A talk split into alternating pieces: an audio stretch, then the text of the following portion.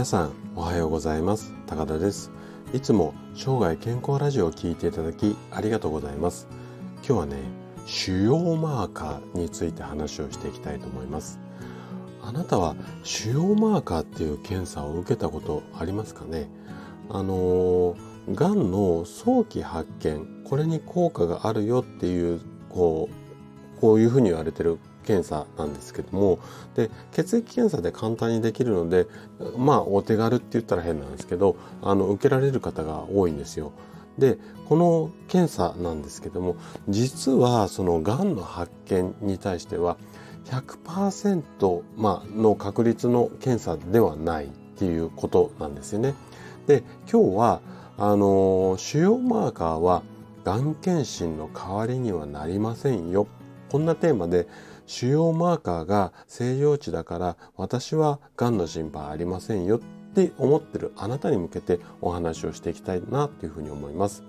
で前半は腫瘍マーカーでがんの早期発見はできるのかこんな話題とあと後半はね腫瘍マーカー検査は本当に必要なのかこんなことをお話ししていきます。で今日も専門用語を使わずに分かりやすく話をするつもりなんですけどももし疑問質問などありましたらお気軽にコメントいただければというふうに思います。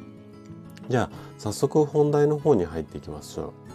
う。で腫瘍マーカー検査ってどんな検査かっていうとうんとがんの特異的な酸性って言ってまあ特異的にできるこうがんの物質っていうかまあ細胞なんですけどもこの物質を調べるっていうような検査なんですよ。でまあその検査の、まあ、定義っていうのはちょっと曖昧でもいいんですけどもじゃあどんな、まあ、意味っていうか機能があるかっていうと7つぐらいあるんですけども、まあ、順番に紹介していきますね。まず1つ目がスクリーニングって言われる機能。まあ、あの経過を見るっていうようなイメージでいいと思います。これとかあとがんの補助診断であったりだとかあとは病気を分類するためだったりだとかあとはそのがんの治療をした後の予後あの治療後の経過ですよねこれの予測であったりだとか治療効果の判定を予測してみたりだとかあとまあ治療効果のモニタリングだったり再発のモニタリングみたいなあの機能っていうか効果があるっていうふうにされているんですね。っていうことは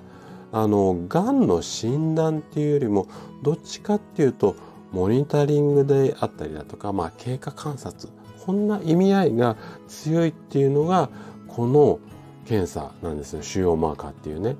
でえっと早期のがんでこの腫瘍マーカーの数字っていうのが上がることはほとんどないっていうふうにされています。まあ100%ではないんですけども、ほとんどないっていうふうにされています。なので、腫瘍マーカー検査は、まあこんな意味合いの、まあ検査って言ったら変なんですけども、その程度の指標だっていうふうに認識しておく。これがね、すごい重要になってきます。じゃあ、この腫瘍マーカーで発見できるものどんな種類のがんがあるのかっていうこととあと腫瘍マーカーの検査ってじゃあ本当に必要なのかなっていうこのことについて後半考えていきたいなというふうに思います。で腫瘍マーカー検査をした時に陽性率が高いってされるまあがんの種類これはねあのそのこう血液データのその値でこういう項目で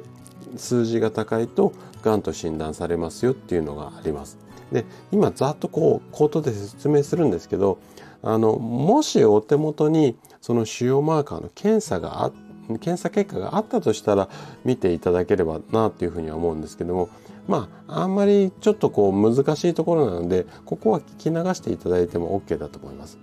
で血液検査の項目で AFP だったり CEA っていう項目があるんですけどここの数字が高い方この方に関しては肝臓がんもしくは胃がん膵臓がん大腸がん肺がん乳がんこの辺りのがんがうんと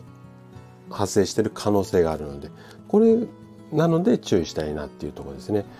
で次 CA19 の9っていう数字があるんですよ。はい。ちょっと意味わかんないと思うんですけど、この名前だけでいいと思います。で、この項目が高い方っていうのは、膵臓がんであったりだとか、あとは胃がん、あと大腸がん、胆のがんあたりが、まあ、疑われるよっていうことですよね。で、今度、PSA っていう数字があるんですけども、これはね、前立腺のがんに可能性がある方っていうのが高く出ます。で、あと、P、あ、ごめんなさい、TPA だったりとか、あとフェリチンっていう値。この辺りが高い方っていうのは、大体いろいろながんに共通して見られるので、まあ、注意した方がいいですよっていうことなんですよね。で、こういった腫瘍マーカーの検査っていうのは、あの一般的な定期検診でも受けることができますし、あのー、よくあるパターンとしては人間ドックのオプションの検査で入ってるケースがあるんですよね。でこの辺りを比較的がんが心配な年齢になってくるとオプションでついてくるのであの何、ー、て言うのかな受ける方が多いんですけどもさっきから言ってる通りこの検査だけでがんのリスクの判断っていうのはできないんですよ。これはね今日大切なことなので非常に覚えてもらいたいことなんですけどもでもしここで数値が高かった場合には必要に応じて他の検査例えば CT であったり超音波もしくは内視鏡あとそのがん検診で最近こう手軽でいいよって言われてるのがペット検査っていうのがあるんですよ。PEA あごめんなさい。PET って書くペットって。でまあそのペット検査ってどんなものかっていうのはちょっと端折りますけどもこういったこう簡単な検査っていうのもあるのでこの辺りを併用してでその上でまあがんの心配があるかどうかっていうことを判断するこの辺りがまあいいかなっていうふうに思います。ということで今回は腫瘍マーカーについてお話をさせていただきました。最後まで聞いていただいたあなたがですね腫瘍マーカーの検査これを上手に活用することで確実に健康に近づくことができます人生100年時代この長寿の時代をですね楽しく過ごすためには健康はとっても大切になります是非がんをしっかり予防して生涯健康を目指していただけたら嬉しいですそれでは今日も素敵な一日をお過ごしください最後まで聞いていただきありがとうございました。